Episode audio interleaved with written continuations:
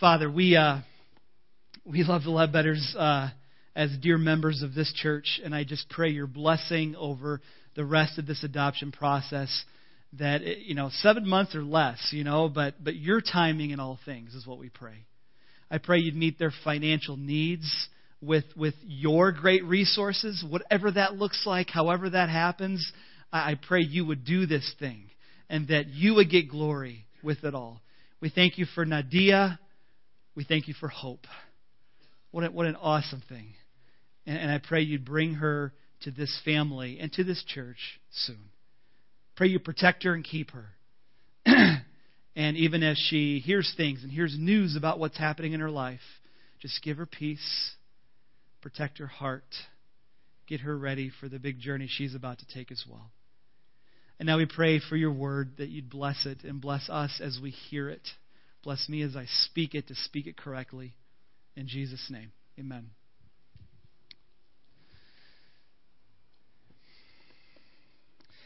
So in the 17th century, there was a, an emperor in India named Shah Jahan. And, and Shah Jahan had two wives. And then, and then he married a third wife. I think she was 15 when they were betrothed, and then waited about five years, and then, and then they were finally married and, and he married this girl, and, and she became his favorite uh, of the three. And she um, she had 13 kids. He, he wrote about his love for her, just, just how she was so amazing and so beautiful to him. She accompanied him when he did his military campaigns. She was an advisor to him. He trusted her. She was kind of in, in, in the realm of politics, she didn't like actually make political decisions, but she was kind of present and there and, and supportive. And he loved her. He loved her.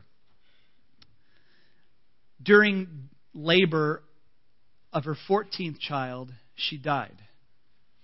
And uh, Shah Jahan was overcome with remorse, with, with, with sadness and grief over his loss. And historical records say that he he went into mourning and he kind of secluded himself for a year.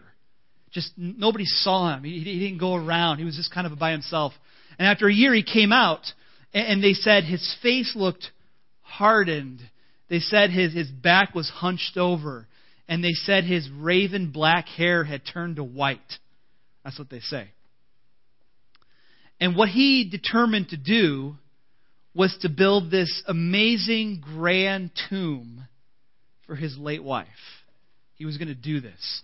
And so, at the cost of over 500,000 rupees, which uh, adjusts for inflation, translate to dollars, maybe like $827 million. $827 million.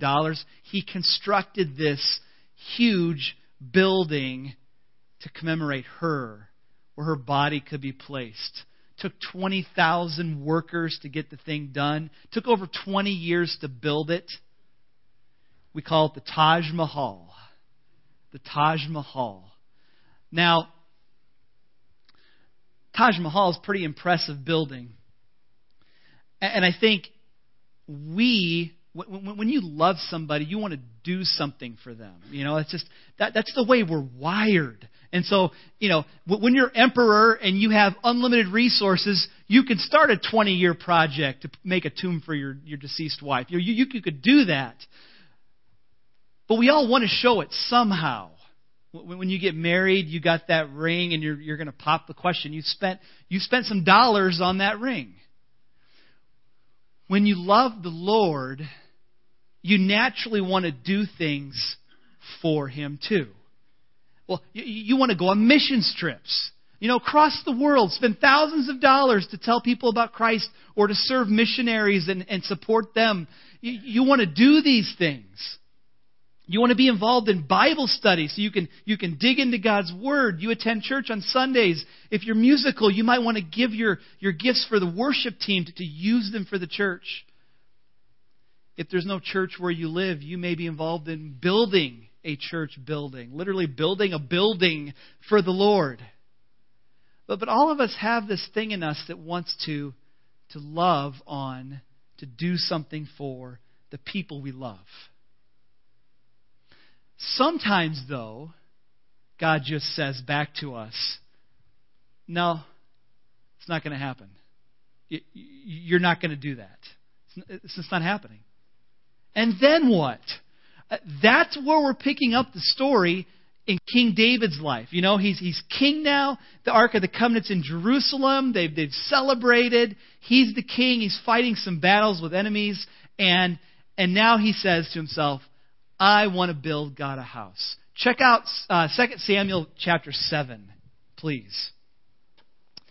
2 Samuel uh, chapter 7.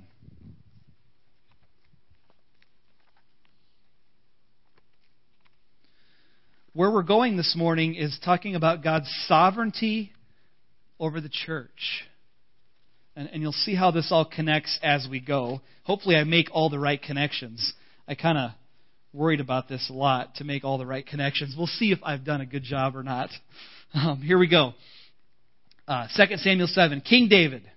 After the king had settled in his palace, and the Lord had given him rest from all of his enemies around him, he said to Nathan the prophet, Here I am, living in a house of cedar, while the ark of God remains in a tent. Nathan replied to the king, Whatever you have in mind, go ahead and do it, for the Lord is with you. But that night the word of the Lord came to Nathan, saying, Go and tell my servant David, This is what the Lord says. Are you the one to build me a house to dwell in? Have I not dwelt in a house from the day, I have not dwelt in a house from the day I brought the Israelites up out of Egypt to this day.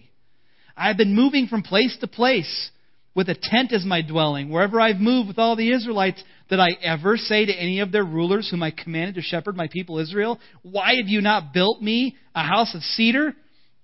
Okay, we'll pause there. So, like any normal king in ancient times, when kings come to power, they often want to build a temple for their gods. It's just, it's just what ancient kings do. Now, I'm not trying to second guess David's motivation here because it seems like David has these motives of, why don't I get this palace built of cedar, you know, b- b- being an awesome wood to use to build his, this amazing palace David's in. But, but I look and see the Ark of the Covenant, God's presence is in the tabernacle, otherwise called a tent. It's in a tent. Now, now, of course, God instructed how that tent was designed, but it's still a tent. I'm in a palace. God needs an amazing house. If I get a great house, certainly God deserves a great house. So David wants to do something for God.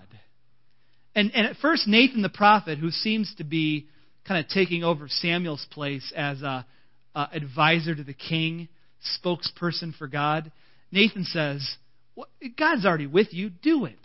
God is for you, David. Just do it. And then God comes to Nathan at night and says, uh uh-uh, uh tell David this. The Lord says, no, you're not the one to do this. So, I had a couple versions of this message written. Uh, you're only going to get a snippet of version number one, and it was it was going to be uh, when God says no to your dreams. You know, like that's a tough one. But but I want I just want to look at it from this angle. Uh, God did tell David no, and we got to ask the question why why didn't God let David build the temple? Because in a minute, God is going to let David's son build the temple, but David's not. Why not? Well, there's a few reasons. Uh, the first one you see is when he says, uh, this is verse 5. Are you the one to build me a house to dwell in? You? Now, God's not saying no temple, no way, no how, but He's saying, You're not the one. I'm sorry, you're not the one. It's going to be your son, Solomon, is going to be the one, but it's not going to be you. Sometimes God says no, and it's just this you're not the right person to do it. It shouldn't be you. Uh, Chronicles puts it this way. If we have that verse, we'll put it up. Chronicles 22. Uh, the word of the Lord came to me. You have shed much blood. You fought many wars. You are not to build a house for my name because you've shed much blood on the earth in my sight. It's kind of like I know David fought the Lord's battles, but there's something about the taking of life. There's just something about it that's a serious thing, even in war. And God said, You're not going to build the temple for me. It's not going to happen. You've shed a lot of blood. So you're not the right person. Now, if God says no to you, are, uh, can you can, how does it feel if God says no, you're not going to do this, but they are? The door's slammed in your face, but it's wide open for them. And it, say it's a good thing. I mean, I uh, the, the Ledbetters in their adoption, I'll use them as a key example because I know families that want to adopt that can't. They, they didn't have an approved home study, and I think they're some of them. One of them that I know, I think they're a pretty awesome family from from what I can see. Maybe I can't see something that, that the Lord can see, but but it's a no. Some people, it's a no. And you say, well, why is that? Why is that? Why would God tell you no when you want to do such a good, good thing? Sometimes you're not the right person. And you got to live with that. He sees something that maybe you don't see. Uh, secondly, uh, God says uh, later, He says, uh, let's do this. Verse uh, 7 Wherever I move with all the Israelites, did I ever say to any of the rulers whom I commanded to shepherd my people, Why have you not built me a house of cedar? So, secondly, God says, I didn't tell you to do it. I, didn't ask you to build this temple, and, and here you go building it, you know? Do you ever go into, this is a really crude example, but you go to the restaurant, you know, and, and some of you Dr. Pepper lovers, you know who you are. You know, you go, Andrew, that's you. I know it's you. I said this for you. You go in there, you order a Dr. Pepper, and they say, Mr. Pimp. No, that's not what I said. Dr. Pe- Mr. Pip. No, that's not what I want. Uh, I don't do that, by the way. I don't know if Andrew does that either. I don't know. but but Base is like, I, I didn't ask for that. I, I don't want that. I know what I want. It's not the same thing. All right? It's not the same. But God's like, I I commanded Israel to build me a tabernacle in painstaking detail. I didn't ask for a temple. So, so why do you want to do that? Okay? Sometimes we have big plans and then we baptize them in the name of the Lord. You know? And God's like, I, I didn't tell you to do that.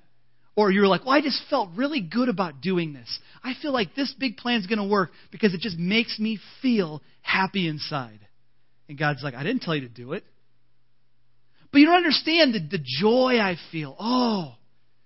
And I already told everybody that you, I feel like you want me to do it. it it's like, it's like uh, when you're in college, right? Um, how many, how many guys at a Christian school uh, said to, to, to, to the girlfriend, you know, who didn't even know what she wanted, but he said, I think God's leading me to you. I think God's telling us we should get married. And the girl's saying, be nice if you talked to me about that. right?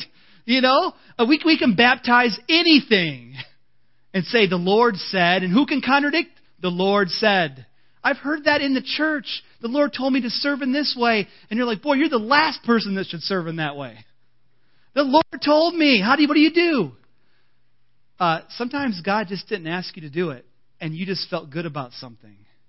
And God's really saying no. You better be able to hear that. Uh, C. C is, uh, it, it kind of obscures something God is doing. Like your plan somehow is, is getting in the way of what God's actually doing. So in this case, God says, um, in verse 6, I think it is, I've not dwelt in a house from the day I brought the Israelites up out of Egypt to this day. I've been moving from place to place with a tent as my dwelling. So wherever the Israelites went, the tabernacle went. Now Israel's in the land, so he will allow a temple. He's going to. But isn't there something awesome about the fact that a tent moves from place to place, which means God moves from place to place and he's moving amongst his people? Sometimes your plan just gets in the way of how God wants to reveal himself. Okay? Does that make sense? God's like, I'm a mover. And if you build a temple, don't think that I'm stuck there. I'm moving among the people. I mean, that, that's what we're kind of celebrating today. Again, I think that there's less of the singing, but there's more of the hearing about what God is doing through the Gideons, through the Ledbetter. I mean, we're hearing what's going on. God's on the move. He's on the move amongst his people. That's pretty awesome. Sometimes your plan obscures what God is trying to do. Not that your plan's bad, his is just better. Okay? So, I could have preached a whole sermon on that. Some of you are like done. Like, that's all I needed to hear. I'm done. Uh, but let's keep going because there is a yes here. Okay, there's a big. We heard the no. Here's the yes. Uh, verse eight. Now tell my servant David. By the way, Moses was always called my servant Moses. Just a really cool connection. Uh, God made a covenant with Moses and Israel. God's about to make a covenant with David. Check out. Now, this is what I'm about to read is God's covenant with, with, with David. A covenant is like a contract, an agreement between two parties. You might even say a covenant is like jo- God's job description. It's God saying, here's what I'm going to do A, B, C. I'm going to do these things. I'm promising. Okay, here we go. Verse 8. Now tell my servant David, this is what the Lord Almighty says. I took you from the pasture, from tending the flock and appointed you ruler over my people Israel. I've been with you wherever you've gone. I've cut off all your enemies before you, think Goliath. Um, I will make your, now I will make your name great, like the names of the greatest men on earth. I will provide a place for my people Israel. I will plant them so they can have a home of their own and no longer be disturbed. Wicked people will not oppress them anymore as they did at the beginning and have done ever since the time I appointed leaders over my people Israel. I will also give you rest from all your enemies. The Lord declares to you, the Lord Himself will establish a house for you. When the, your days are over and you rest with your ancestors, I will raise up your offspring to succeed you, your own flesh and blood. I'll establish His kingdom. He is the one who will build a house for my name, and I will establish the throne of His kingdom forever. I will be His father. He will be my son. When he does wrong, I will punish him with the rod wielded by men, with floggings inflicted by human hands. But my love will never be taken away from him, as I took it away from Saul, whom I removed before you. Your house and your kingdom will endure forever before me. Your throne will be established forever. And Nathan reported all the words of the entire revelation to David. Boy, Davidic covenant, God's job description. What is God saying he will do? What is he promising to do? Well, he's saying, first of all, I'll make your name great. I will make David's name great. By the way, there's a key connection I'm going to make in a couple minutes to connect this covenant to the church. Okay? That, that's coming. So I want to give a little bit of insight into how this fits the church too. I'm going to make David's name great. Hence, we're talking about David today, and we talk about David a lot in the church. David's name is great, and this is proof this morning. His name is great. God will make your name great. You're part of this covenant, the new covenant, right? That builds on the old covenants. You're part of the covenant. He'll make your name great. In fact, your name is written in the Lamb's book of life if you believe Jesus Christ as Lord and Savior. Your name's written there. In fact, one of the worst things you could ever hear on Judgment Day is, I never knew you. I never knew you. But God knows your name, He knows who you are. And if, if the greatest being in the universe knows your name, then your name, in some ways, is great. God will make David's name great. What else will He do? He will plant Israel in their land. He'll plant Israel. You notice whenever these covenants happen, there's always land involved. You know, Abraham is saying, I'm going, to, make you a nation and give you this land. It's also true of the new covenant. Heaven and earth will, will somehow collide together, and we're going to be in this new land with Jesus. We call it heaven, but it's a land. It's a land. There's land for Israel, and yes, it seems like it's been contested for centuries. But there's a land for Israel and there's a land for the church. We call it heaven. There's land. See, I'll give you rest from your enemies. David's going to beat a lot of enemies down. And throughout Israel's history, there's going to be a lot of enemies. But there's one day coming when all enemies will be silenced. Will there'll be no more terrorism? There'll be no more threat of, of nuclear powers doing something. We won't have to make treaties. Enemies will be silenced. There'll be, there'll be none around. We call that heaven. We, you call that the millennial reign of Christ for a thousand years on earth. There is peace. There's peace on earth. And then part D. of the covenant. God will establish David's house forever through his offspring. So what God is saying is, you wanted to build me a house? No, I'm going to build you a house. And he means David's family. He means his throne. You know, if you're a king living back then, and another and you die, another and say another king sweeps into power, what do they do? They kill your whole family. They wipe out your house. That's what you want to do if you're an ancient king trying to take over. You wipe out the old king's house. Get rid of them all. Which is why in a few weeks that's going to come into play with Mephibosheth, foreshadowing. Um, God says, I'm going to establish your house forever and ever and ever and ever and ever. Now, he talks about David's offspring here, okay? Now, if you look at it closely here, uh, verse 12, I'll raise up your offspring to succeed you, your own flesh and blood, I'll establish his kingdom. He is the one who built the house for my name. Now, we know that's Solomon. Solomon builds the temple. We know who that is, David's son Solomon. Um, I will be his father, he will be my son. When he does wrong, I will punish him with the rod wielded by men, with floggings inflicted by human hands. My love will never be taken away from him. Solomon did stupid things. I mean, he married hundreds of women, and, and he worshiped their gods. I mean, he had discipline coming. He was foolish.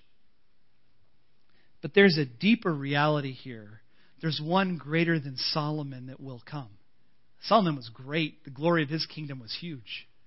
But there's one coming who is Jesus the Messiah, and he is the one who it says right here, I will be his father, he will be my son. And when it says he'll reign on the throne of David, well, I mean, that's the Christmas story right there. We could put Luke up. Luke 132, Christmas time. Angel says to Mary, Your son, he'll be great. He'll be called the Son of the Most High. The Lord God will give him the throne of his father David. That's a fulfillment of what started on that day when God spoke to Nathan to talk to David. This is where that started. The angel's only saying to Mary what God has already said I'm going to put Jesus on the throne of David, his father. Now, the other part of it is in Hebrews. Um, uh, the writer of Hebrews is trying to show that Jesus is God. He is divine. He is God himself. And he said, For to which of the angels did God ever say, You are my son, today I've become your father? Or again, I will be his father, he will be my son. He's talking about Jesus' deity. Jesus is God. And he refers back to the Davidic covenant. Okay, to prove it. So that so when you read this, you go, I see Solomon there because he's going to sin and God's going to discipline him.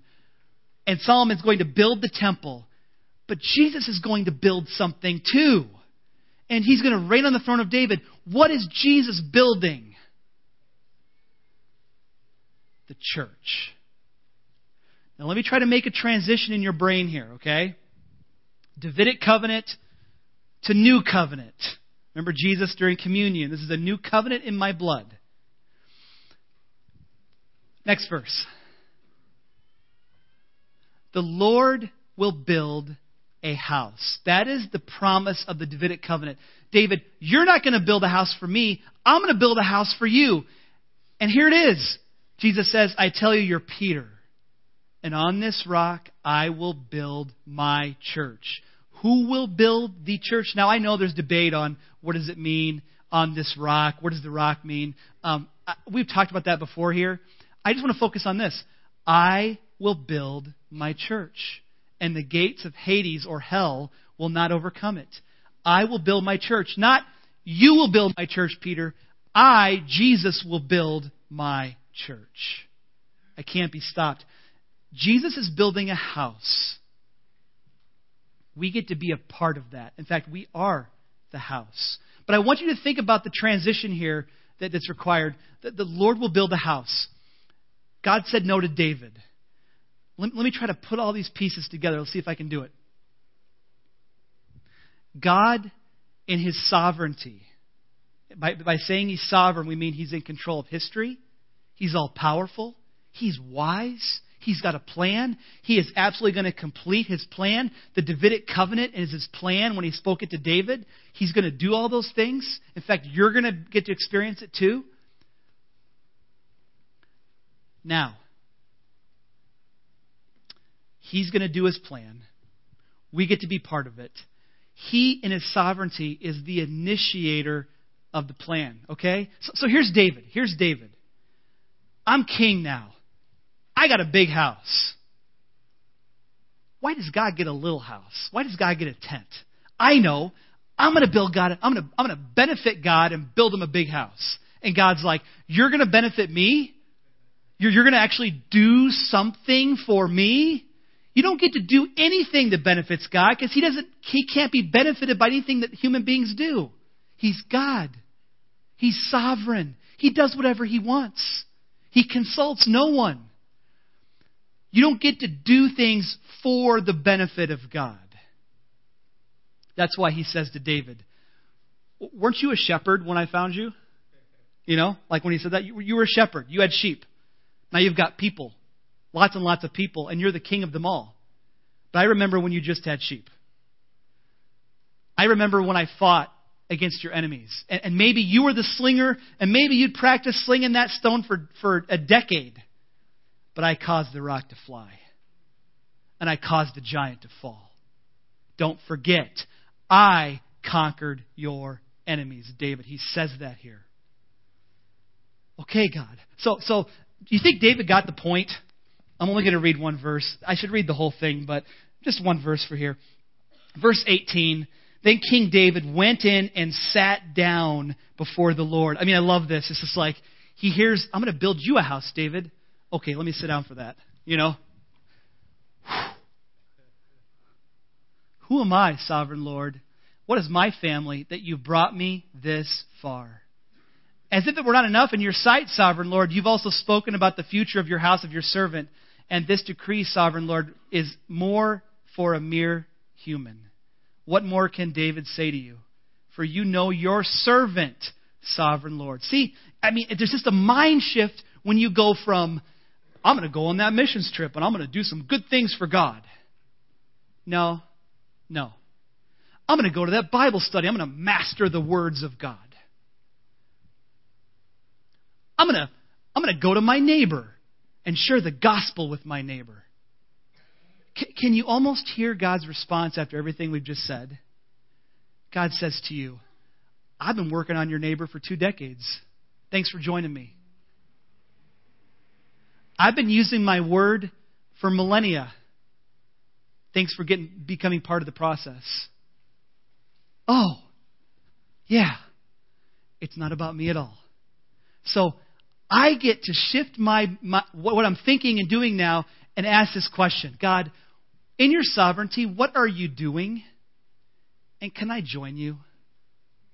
Can I join you? Can I help out?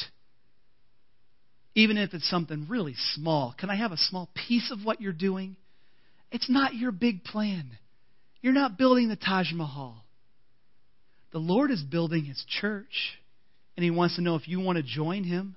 The Lord is reaching people with the gospel, He's been working on people for a long time and wants to know if you'll open your mouth too and join. Do you see the, the shift that has to happen in our thinking to serve the Lord in a way that glorifies Him as a sovereign Lord?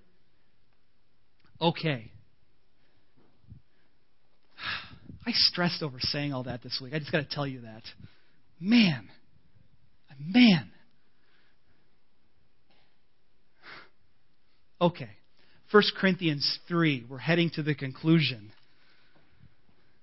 I hope that this just knocks your socks off like it did me this week. I hope it does. Then you can then you can say it wasn't anything really cool that Niall said, but this 1 Corinthians 3 just knocked me over. Okay? That's what I want. 1 Corinthians 3 9. You're going to love this. You're, you're going to love it. 1 Corinthians 3, verse 9. Now we're talking new covenant, which builds on the old covenant. We're talking about the church. The promises of God in the Davidic covenant go to the church. For we are co workers in God's service. You, mean the Corinthian church and the entire church, you're God's field or God's building. You're God's building. This is not the church. You're the church. You're God's building. Okay, I won't say that. All right. Um, verse 10. By the grace God has given me, I laid a foundation as a wise builder. This is the Apostle Paul, the great church planter. I laid the foundation as a wise builder. Someone else is building on it, but each one should build with care. For no one can lay a foundation other than that which the one has already laid, which is Jesus Christ. If anyone builds on this foundation using gold, silver, costly stones, wood, hay, or straw, their work will be shown for what it is, because the day will bring it to light. It will be revealed with fire and fire will test the quality of each person's work. If what, he has, what has been built survives, the builder will receive a reward. If it's burned up, the builder will suffer loss, and yet will be escaped, and yet will be saved, even though only as one escaping through the flames. Don't you know you're God's temple? God's Spirit dwells in your midst. Okay. Um, the church is God's house, not this building, you. God in his sovereignty tells David, I will build my house. And then Jesus repeats it later and says, I will build my church. Same God speaking. And then he invites you to be part of it. Build with me. Build with me. The foundation's already been laid. That's Jesus. If you build on another foundation, if, if you go over here and build on Buddha, Allah, whatever, you build over here, then you're going to hell because you're on the foundation. There's no foundation here. So there's only one foundation. So again, if you go back, I know some of you are from out of town, if you go back to your churches and they're not preaching the gospel, either you reform the church or you abandon it. That's all I had to tell you. You just abandon it. Be done. If, if you're not building on the foundation of Jesus Christ as the Savior of the world, who died on the cross for sins, and I've been told about churches where you can't say that, but that's your church, time to go. Or time to reform it at all costs. The foundation's Jesus. We get to build on a foundation, and your life is the building. We're building. We're building. We want to grow to know who Jesus is. We want to, we want to follow him better, to do his work. And then he says, You build with these different construction materials. When you do Bible studies, you're using you're doing construction. When you teach Sunday school, construction. When you serve people, construction. When you sing worship, it's construction. But he says there's jewels, precious stones, but there's also wood, hay, and straw. And one day God's going to send fire. That's judgment day for us Christians. We're not going to hell for our sins. We've been forgiven. But God's going to judge how you built your life. Did you build the church up? Did you join God in His mission? What'd you build with? And some of us, God's going to set fire to our house, and He's going to burn away all the wood and the straw and the hay. You know what? Wood builds a nice house. Wood, I mean, logs will build you a nice home. You, you could have a gigantic log home and it has your name written all over it me, self centered me. Life is about me. I'm the king. You gain the whole world and yet lose your soul. You got a nice wood home. It's a palace. And the Lord says, I'm going to set fire to that. Will it survive the fire? And on the day He sets fire to my house, I want to dig through the ashes. And I want to dig deep enough. There's a foundation under there of Jesus. And I want to find some precious stones. That's what I want to find there on that day. Burn the wood away. Burn the straw away. We don't use straw, right? Burn it all away. It's flammable. When you build your life self centered, it's flammable. It'll burn away, and in the ashes, you will see some precious stones that couldn't get burnt up. And that's your reward in the next life. That's your treasure in heaven. What have you been doing? Are you benefiting God? I hope not. Hope you're glorifying Him and joining Him. And then he says at the end of this passage, some people, uh, verse 15, some people it's going to all get burned up. It's all going to burn. You've got Jesus and you've got not much else. It's all wood and hay and whatever, straw. And, and you'll survive, but only as one escaping the flames. This is the image. I just talked to a dear friend who had a terrible house fire last December. I just ran into him in Oshkosh. I was in Oshkosh on Thursday. I just ran into him at the, at the grocery store of all places. and he told me about a terrible house fire he and his wife were in. Look, some people on Judgment Day, it's going to be like you've just escaped the burning building and, and you're watching it burn and you've got nothing but the clothes on your back. Now you're in heaven. So awesome that is. But you got nothing else. You look through the ashes and there's nothing there.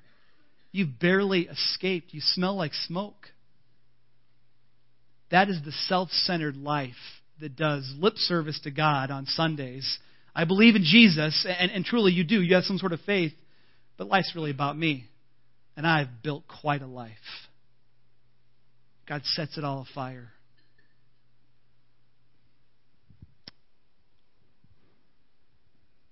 So, in this church, this is what we're doing. This is what we're building in this church.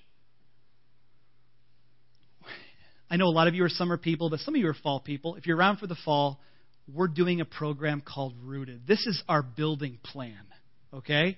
This is the renovation plan. This is the building. We're doing a 10 week intense discipleship focused thing. I'm going to preach on Sunday for 10 weeks through the weeks. It's going to cover the basics of the faith. It includes daily readings that you do, journaling, a weekly small group discussion, prayer time, verse memorization, three group small group experiences, and you cover all the basics of the faith. You would the, the vision of the EFCA is one building creating developing 1 million disciple makers. We don't got a million people here. But I'd like to have a hundred disciple makers in this church. A hundred disciple makers? Like I know how to I know how to take a baby Christian and teach them and help them become a mature Christian. Yeah, that, that's what we got to do. That's the vision of the free church, and it's our vision too. That's what we're here to do. Rooted is a key piece of that.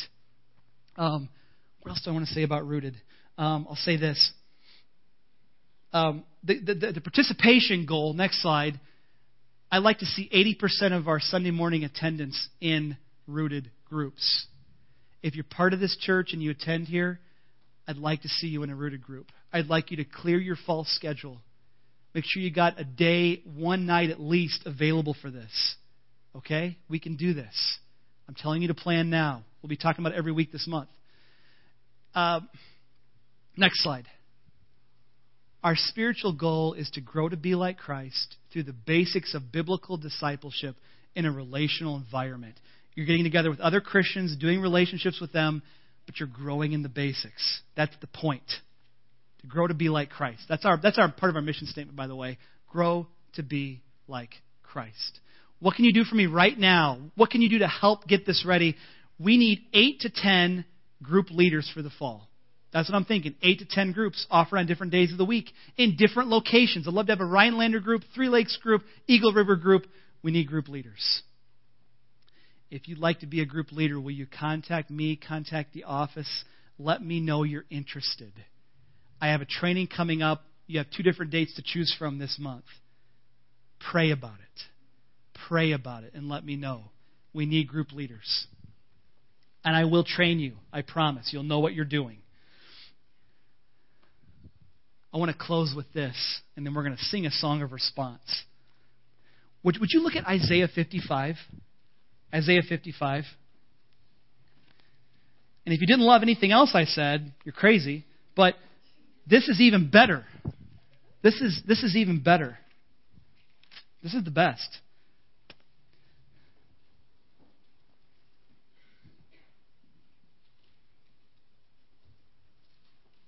Isaiah 55. Invitation from the Lord.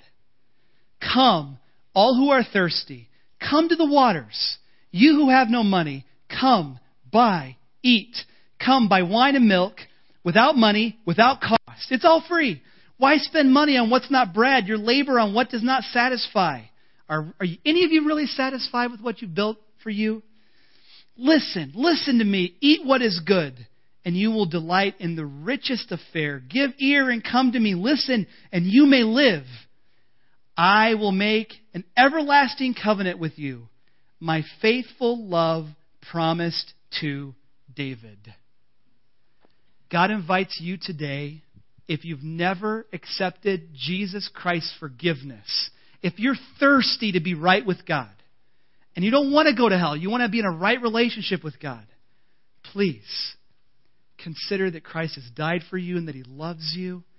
Isaiah 55 is the gospel. Are you thirsty? Then take a drink of Christ. He is living water, and it's for you. Let's pray. Father, uh, thanks for satisfying my thirst for meaning, for significance. Thanks for satisfying my desire to know you, to be in relationship with you. Thank you that one day you'll satisfy my thirst to actually see you face to face. Thanks that your covenant that started with David, that, that love for David, somehow in your grace gets transferred to me, to us. Your faithful love for David. Thank you. In Jesus' name, amen. While.